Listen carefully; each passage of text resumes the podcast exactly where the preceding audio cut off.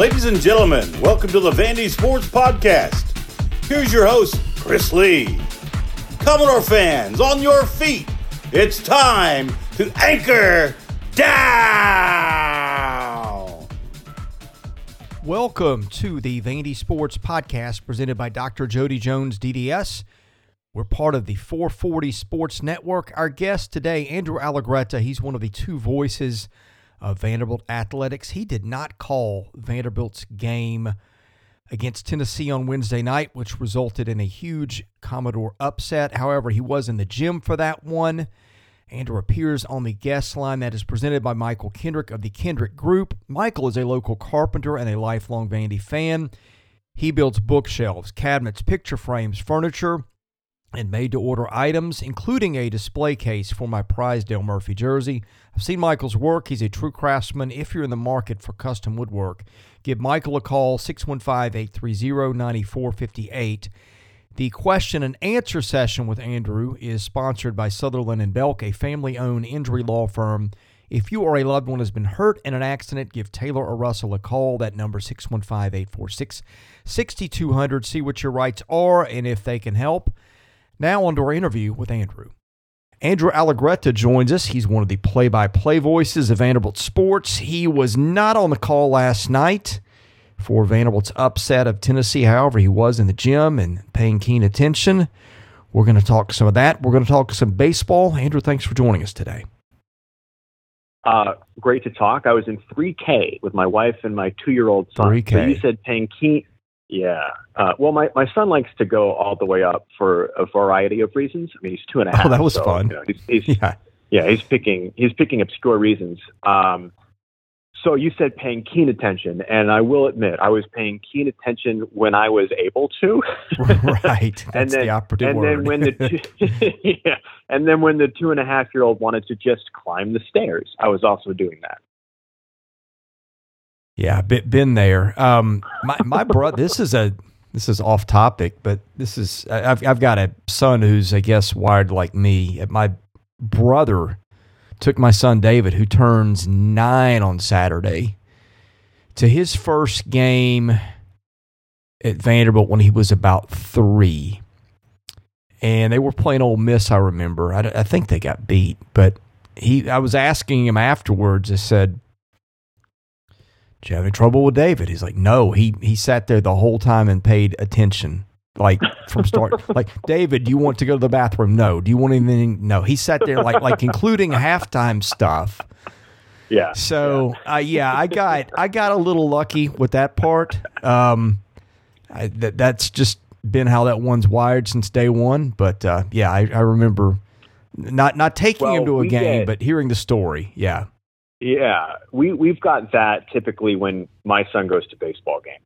Um, yeah. my I don't know if you can be predisposed to being an ex-sports fan, but it certainly appears like my son is predisposed to being a baseball fan. And yeah. he is, when I say attentive at baseball games, it certainly sounds like your son, David. I mean, he is attentive, yeah. so I get it. That's when you know you've raised them right, when they pay attention to baseball. I, he, uh, you know... I, I, again, I don't know if it's uh, the environment he has stepped into or the D N A that he was blessed with, but one or the two, and, and who knows, it'll change, but he's two and a half, and we yeah. are a fan of baseball. We came, we came to the basketball game last night with baseball gloves because we knew the baseball practice was happening beforehand. You know what I'm saying? Yeah, yeah, yeah. That's yeah. Those are good times, man. Uh, well, we're we're not far from baseball, but before we get there, we got some basketball to talk. Uh, my goodness, Vandy gets its biggest win probably since Bryce Drew was here. That first year, they had some big wins. They went on a run in February to go from obscurity to the N C double A tournament. And I, I don't think that Vanderbilt has notched a win like it did last night. Look, the Vols weren't number two like they were a week ago, but they were six. And, of course, it had been a long time since Vanderbilt had beaten Tennessee. Uh, just a special night for the program and for Tyron Lawrence, and I was really happy that he was the guy who got to hit the shot to win that game. I, I think that was my major takeaway. There's a lot of takeaways uh, from that game against Tennessee. Uh, but and I was just talking with uh, Kevin Ingram, who, of course, was on the call for that game. And, and I think think I think that's one of the things we talked about is us offensively, and Coach Stackhouse has said as much, is at its best with Liam Robbins on the floor. So Liam can very much be the quote unquote straw that stirs the drink. But for my eyeballs, untrained as they are, Tyron is the most dynamic and pure scorer on the floor. And he's obviously had his rocky roads throughout the rest uh, of, of the, the you know previous stretch of games. We get it. Um, he's got the backstory of uh, losing his father and very much feeling like Stackhouse is, is stepping into as much as he can a father figure role. Uh, and it's been hard to pull that sort of consistent execution out of Tyron. Uh, and it was wonderful through everything that he's gone through, especially in the past two weeks, to to have that moment. And and my hope that you can draw from it is that he continues to learn and lean into what he is as a basketball player, which is an elite scorer. I, I just I feel like he can get to the bucket and finish and shoot in, in ways that maybe some of the other guys can't do at a consistent level. Not that the other ones can't, but he just seems to be on a different plane to me than the rest of the team from a scoring standpoint. Liam makes it go, but Tyron can score. So for him to have that moment can maybe establish a level of consistency in his confidence uh, moving forward for the stretch run. Might you say he is uh, Robin to, to Liam Robbins as Batman? Yeah, it's it's yeah, it's it's flipped there, right? Yeah, I, uh, you I might also it say it was I'm Robin Tennessee I, of a win last night. All of these things are in play for sure. yeah, it, it feels like it's been a while since we had one like this to talk about. Um, no, I, and yeah, and, and I mean I don't have the context, but everything that, that I have talked to and heard and and. Just being in the gym last night, it's been it's been a while, and Vandy fans were very much um, due for a moment like this. Yeah, crazy. I mean, he. It's funny. I was watching from T V, and, and it's like I knew the minute that ball went out of his hand. Um, I, I just felt like, yeah, they're, they're going to review this, but he beat the clock. But man, that was the timing on all that was just. There was a lot of stuff that happened happened in that well, last seventeen seconds. Like, first of all, and, and have you is, ever seen a team? Because yeah. I was wondering, I was thinking, like, can they can they even commit five fouls with enough time to get a shot to win this game? Uh, that was number one, and they did it with eight seconds left and still had time for a timeout. So, like, that was the sequence of events just to set that up. And Vescovy missing the foul shot, I think he's an eighty percent shooter. Uh, there was a lot that had to happen there just to set that up. A hundred percent. Again, things we were talking on, uh, touching on with Kevin not too long ago. It's it, like how quickly, Chris. And yes, this is stuff that you should execute on a basic level, but the heat of the moment gets going, and sometimes it doesn't happen. How quickly Jordan Wright, I believe it was him, who got the rebound off of Vescovy's miss. Gets it to Ezra, gets past half court, calls the timeout, knows the situation, was flawless. It, it was as smooth as you could ask. And the difference between smooth and not smooth is Stackhouse having four to five seconds to play with on the final play versus two. You call a totally different play with two seconds versus yeah. four or five. Um, those are the minutia moments throughout the final sequence uh, that are really significant, including uh, the freshman for Tennessee that elected to not take the dunk and try to kill clock, which I don't necessarily, I don't know what the right move is there. I'll be very honest. I don't know if you should take the points, which I, I guess you can always default to take the points and, and, and, and all of that sort of stuff. But man, like you said, there was so many fouls that had to be given and so little time on the clock. And it, it just, everything had to come together. And then the last thing that I would note um, is watching it live. I thought for sure that Tyron was behind the backboard, and I was nervous that he had to make a horse level shot to get it to go in. Now, two things twenty-four hours later. One, I stepped on uh, the floor earlier this morning, just coming to work. And I tried to stand to the best of my ability where Tyron was just to see his angle. I don't think he was behind the backboard. But what I do think, Chris, is he was even with the backboard. Now, the plus for him, he is left-handed. So his angle is not as dramatic. But I would note, he was... That's still not an easy not shot. Straight on yeah. with the rim. It's an easy shot. If you are flat at the backboard, if it's left-handed, the angle, and he was falling away, too, uh, is still a little awkward. So I don't, the level of difficulty on that shot, especially with how quick he had to let it go, is still pretty high. And let's throw one more thing into the mix. That was a gutsy pass by Ezra. Um, because if he misses his target at all, uh, Tyron doesn't have the time to gather yeah. it and shoot. So the efficiency of the pass and the ability to have a quick release and make it from the angle that he had, which again, I still think is flat with the backboard, is really, really impressive. Yeah, the, the, if you go back and look at the checklist of all the stuff that had to happen in the last seventeen point two and the fact that they pulled it off, it, it's kind of remarkable. I think that um, they should have taken the dunk, and here's why. You hit that dunk, you are up, what, four points with ten seconds left or whatever it is at that point. At that point, Vanderbilt's got to score on two different possessions to beat you. That's why I would have done it, but of course sure. you don't get the luxury sure. of – you know, doing all the calculus in your head, you're you're taking off with the ball towards the bucket. Although maybe that should have, I don't know, maybe that should have been discussed in a huddle somewhere before. But you can always what if these things. Um, of speaking of what ifs, of in a one point game, there's a lot of things that have to happen for it to go your way. And one thing that I noticed Stackhouse did last night. Usually, when you get a second foul, that's a death sentence for the rest of the half. And Robbins got one. They brought him back in with, I don't know, three, four minutes left in the half. It might have been two. He gets that dunk on the baseline right before oh. halftime. And, you know, I, I think that, I can't remember if that put them up one or down two. Or I mean, it was a close game. But in point being, in a game like that where it's decided by one point, all those little things matter. And that's something Stackhouse did differently last night. I, I could be wrong. Maybe he's brought guys back with two fouls before.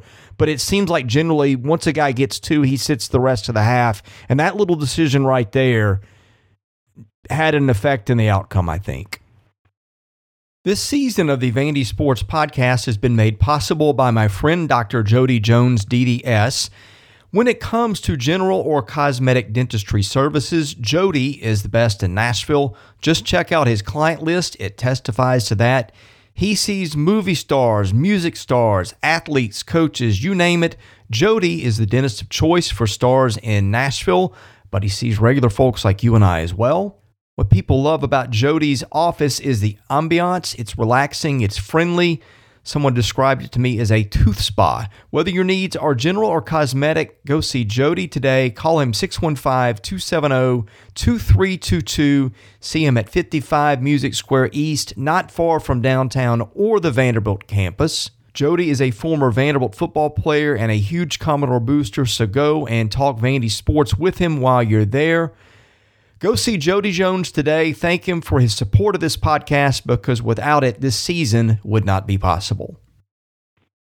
I, I certainly would co-sign that to the best of my knowledge. Um, I know Liam did come out um, at least with like thirty seconds to go, right? There was a couple of final possessions, which I remember Q being in, which I, I kind of noted in my brain, like, okay, let's not tack an extra foul on Liam.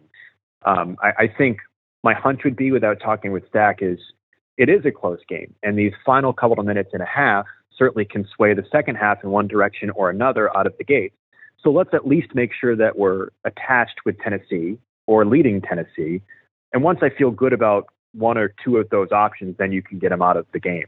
Uh, but I, I also, man, his dunk, I, is it the one that you're talking about that he dunked through two guys? Are we talking about the same the, dunk? Yeah, the one where he dribbled right baseline, went over Awaka and someone else. It was something. Yeah, someone someone followed, and I don't know if it was Ezra or Tyron or whoever.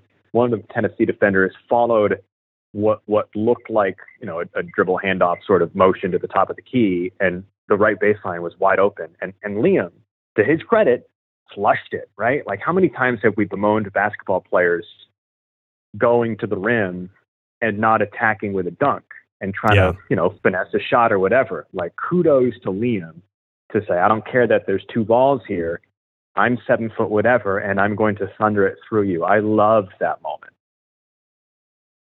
Yeah, two things about him. I was doing some stats this week for the S E C site that I run, and I was looking at per seventy possessions, everybody in the league that had played over four hundred minutes. he was coming into this week's games. In other words, Saturdays are complete, whatever Tuesday and Wednesday's games, whatever happened there has not been calculated in. But Robbins was leading the league in points per seventy possessions and blocks per seventy possessions. Uh, and the lead in blocks was somewhat significant. And, and like I did a top ten, he had six blocks per seventy possessions. Like the, the, the lower guys on the top ten were under two. That's how dominant he is on that defensive end. But one other thing about him last night, you know, he steps out, he hits three threes in the first half. And then that dunk on the baseline, this discussion came up on our board this morning about him as a pro prospect. Look, I'm not an N B A scout, anything like that. I, I'm not the best at this, but I'm just thinking, okay, you're, you're seven feet. You showed you can stretch the floor a little bit last night. You showed you can handle the ball a little bit last night. Uh, the, the stats are great. I think he leads the league in player efficiency rating. And again, some of that's a little bit easier because he hasn't played as many minutes as some other guys. Uh, which gets him some rest. He's missed some games with injury. I get all that. But to me, if I'm watching that um, as an N B A guy, I'm thinking this guy's got to be on our radar because he showed me a lot last night. Yeah. Well, first off, I would I would agree with the first thing that you said and say it's the same for me that I'm not an N B A scout. But um, if nothing else, if nothing else, we certainly understand how much he impacts the game, offensively and defensively. And for all of the conversations of the N B A being a, and this is, I can't admit, a hijacked point from Tim Legler the other night on S C P. Uh, for all of the conversations about the N B A being a offensive league, there is still a high priority place internally on front offices on the ability to defend, at least somewhat, at least somewhat. Uh, so if you've got someone that can alter a game on both sides of the floor, they're going to be valued. I've got no idea, no earthly idea where Liam would fall in that evaluation process, but he certainly has forced people's attention to evaluate him. Last thing I think on hoops before we talk baseball for a minute, we're a little rushed today. I've got pickup duty for, for school today, uh, which seems to be happening a lot lately. Um, yeah. Jordan Wright, I think he's well, twenty-seven minutes last night, twelve points. I think those were all in the second half. Is that correct? Uh, I don't. I don't have um, the exact first to second half breakdown, but again, talking with Kevin throughout the course of the day today, uh, certainly he emphasized that the whole thing doesn't go last night without Jordan's second half performance. So whether they all were, or ten or eleven or twelve, whatever it was, um, much of that second half doesn't go without Jordan's performance. There was a thing, I can't remember, one of the stat services tweeted it out. It's the lineups, the best five combinations in terms of offensive efficiency in the country. And they'd only played, I think, eighty minutes together last night. Uh, and, and it probably was more, I mean, there, I'm, I'm sure those five played together at some point last night. Uh, well, I think they started. No, actually, Melora Brown started. But anyway, um, I think it's Robbins, Lawrence, Mignon, Studi, and Wright, I think, was the eighth most efficient scoring combination in the country um, heading into yeah. this week. I mean, th- those guys on the floor together, I, I think they're going to have to do this thing where they do the Eric Musselman, and he's done it a little bit, shorten the bench, because that's a pretty potent offensive group. No, they're not great defensively.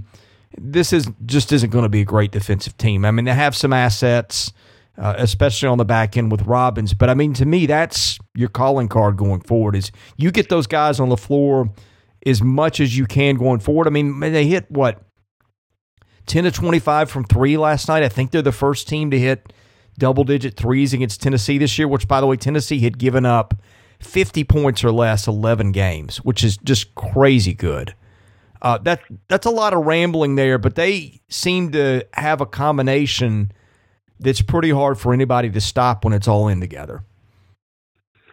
Yeah, I'll defer to you on uh, some of those metrics there because I don't know them, but it, it strikes me quickly the equivalency of being like, okay, if you're a baseball coach, segue, um, do you go to the guy that you believe is a slightly better hitter, or do you go to the guy that appears to be a slightly better statistical matchup, right? Like, do you play the left versus right card with your hitter, or do you go to the right versus life, uh, right versus right because your righty, you know, is a little bit better hitter. So those are those are coaching calls, man. And um, sometimes, sometimes I, I hunch the matchups are actually important to play, uh, and sometimes you want to leave the individual you deem to be the best athlete on there. Um, I'm not a coach, so I don't know. But those, that, I mean, that's why being a coach is they get paid what they get paid for good reason. Um, but it ain't it ain't all sunshine and roses, man. There's tough, tough calls to to decide on. No doubt. Um, we got about five minutes. I know we were going to talk baseball for a minute. I don't know where you're going to go, but I'll, I'll just open it up and, and let you go with whatever's on your mind. I will be out there tomorrow. Tomorrow being Friday to watch a scrimmage, I'll be um, getting a little background info with, with a contact or two there as we get ready to write our baseball preview stuff next week. Man, it is just gotten here in a hurry. I know you're going to scrimmages and stuff like that and watching and, and hearing things yeah. and such. What what have you got on baseball that's sticking out right now? Uh, here, I'll do this because we just did this with Kev for the Anchor Podcast. Uh, our official breakout players slash pick-to-click players for twenty twenty-three. I finally, I have finally settled on the player I've decided to deem uh, with dishonor, uh, quote unquote. And I'm, um, I'm very interested because this could be a lot of guys. Who do you think I'm going to go with? Uh, Matt Polk? No. Okay. Uh, Jonathan Vastine. That, that'll um, work too. He's hit well in scrimmages, yeah. I think. Yeah. So here's why. One, he's an elite defender. He's got the strongest infield arm on the team, and that includes an infield with Davis Diaz or R J Austin, who's on another athletic level, right? Um, so he's got the strongest infield arm, and he's a really good glove, um, which means he's going to, you would think, based on Corbs' mentality, find a way to stick on the field. His offense has taken another level. This is a good note for folks. They did not, um, and, and I don't want to make a blanket one hundred percent statement, uh, but essentially they did not, they being the team, did not touch a metal bat until about two weeks ago. All wow. of fall, the beginning part of spring, and even just now, as I was watching Vastine uh, take B P, they leaned on wood bats. Point being is, metal can cover up holes in your swing. Wood will expose everything. And they have made a point of emphasis to be more authoritative, stronger, exit velos, all of that sort of stuff, to just be more physical as hitters and in part um, execute it with wood. That way you can pick apart your swing. Um, and he's gotten stronger. Uh, I think he's more comfortable in his own skid as part of this program.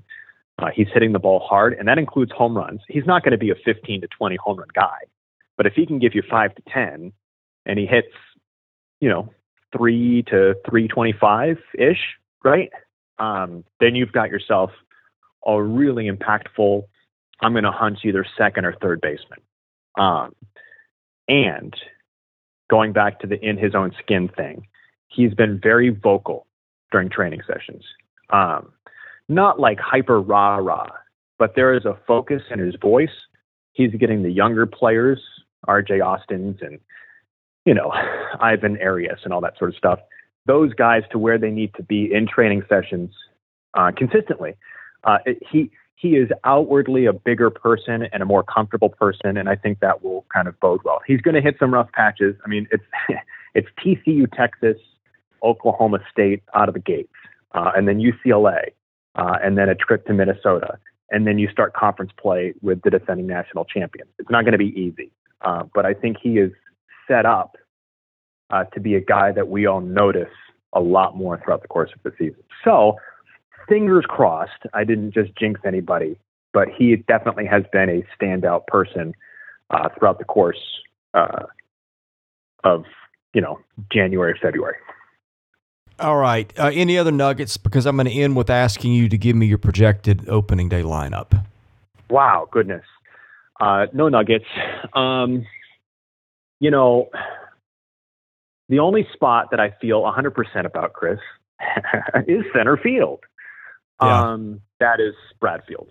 Um, I think you're talking about an infield that's going to include uh, Vastine, Davis Diaz, Parker Nolan, R J Austin, and maybe like a Chris Maldonado, uh, depending on how he handles himself um, from a freshman maturity standpoint. Not to say he's immature, but, uh, you know, he's maybe part of the equation there. Uh, outfield, you know, you're talking about Bradfield in center, uh, and then you're doing a collection of Cal Hewitt, Matthew Polk, R J Schreck, uh, T J McKenzie, uh, who certainly has earned an opportunity to make an impact. And then, you know, the, the position that I think, um, I say it delicately because I don't know for sure, but the position that I think is maybe a little bit more in flux than people realize, and, and this is not a shot at Jack Bulger, this is a comment on the way that Alan Espinal has improved his game, is the catching spot. Um, Espy is a, a really good defender, uh, catches a good game, and he has an absolute hose behind home plate. And you can tell, and Vestine's not alone in this, you can tell and hear that this team is hitting the ball harder this spring. And that includes Espinal. I don't know if he can handle breaking stuff. Like, I, we're at the point, I think that's kind of the question with him. If he gets a fastball, he's going to drill it. Um, but if it's a curve or a slider or whatever, like, we could get him off balance. Um, but if his if his offensive game is stable, Espinal gives you a chance at having a really compelling catcher back there. And again, that's not, you know, Jack Bulger is, is very cerebral. His transition from catch to throw is very, very quick. Uh, he obviously has a ton of power. We know that. Um, but I, I, you know, the thing with Jack that we had last year uh, is they're still, they're still trying to get him to, I don't want to say they're still, they definitely last year were pushing him to be more of a um, energetic, uh, the cliche like whoa guy versus go guy. You know, the ones are, the whoa guys are the ones that you have to pull the reins on. The go guys are the ones that you're, you know, you give them a kick. And and and Jack, from a, you know, from a confidence standpoint, you know, he knows he's a really good baseball player, but there's still another thing. There's another level when you know you're like that guy. And I think they've they've tried to give him a, a kick to to be to go, and I, I, this is not to say Jack's going to have a bad season. I, I, I think he's going to be a very significant part of the offense. Uh, but but Alan Espinal has raised his game, especially as a catcher, and, and doing enough offensively that that particular position uh, is no longer a given for Jack Bulger. Um, uh, there's going to be competition there. I think. I think. I don't know. I don't know. But it does make for a compelling storyline to follow. And I, and I think both of them are very, very good baseball players uh, that will be impactful on this team. And Jack has to be. Jack has to be a significant offensive piece uh, for this team for twenty twenty-three. I just, that's not, that's not a, that's not a, a guarantee that Jack Bulger is going to go catch sixty games for this team. Yeah, D one baseball, when it speculated on its starting lineup for Vanderbilt, it had Espinal catching and Bulger at D H. Yeah. So you're you're not yeah. alone in that yeah. that uh, that line of thought. We'll see how it yeah. goes.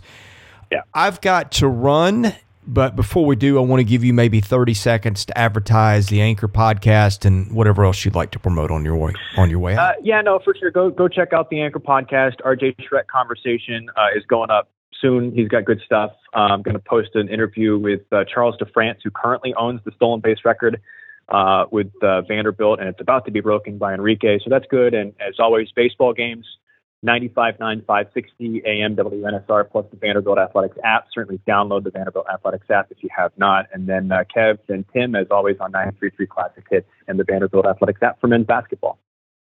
Hey, thank you for your time and your flexibility today, and we'll talk to you again in a week or two. Gosh, you'll be you'll be in Texas we'll this time games. next week. We'll have games. We'll have baseball games oh, to talk about. Thank God. Mm, yeah, th- this is the worst part of the year. From January, February, where the, the sky is, you, you don't see the sun for three months, and there's no baseball, and it's just like, how do I get through this? So you are Mister Baseball, Chris. We're, we're, we're close. All right, Andrew, thanks for joining us. Cheers.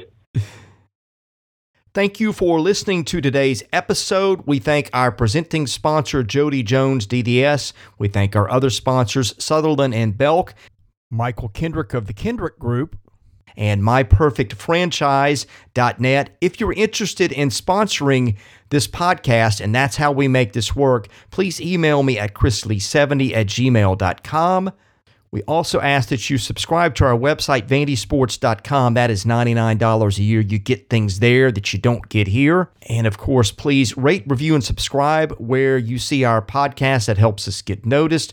Be sure to follow us on Twitter at vandy sports dot com. Follow me at chris lee seventy. And finally, subscribe to our Vandy Sports YouTube channel as well. Thank you for listening to the Vandy Sports Podcast, which is part of the four forty Network. I'm your host, Chris Lee. We'll catch you with another episode coming very soon.